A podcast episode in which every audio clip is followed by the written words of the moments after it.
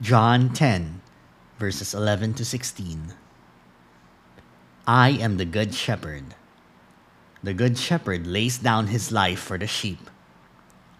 He who is a hireling and not a shepherd, whose own the sheep are not, sees the wolf coming and leaves the sheep and flees, and the wolf snatches them and scatters them. He flees because he is a hireling and cares nothing for the sheep. I am the good shepherd. I know my own, and my own know me.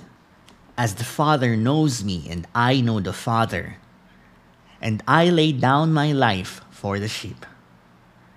And I have other sheep that are not of this fold. I must bring them also, and they will heed my voice.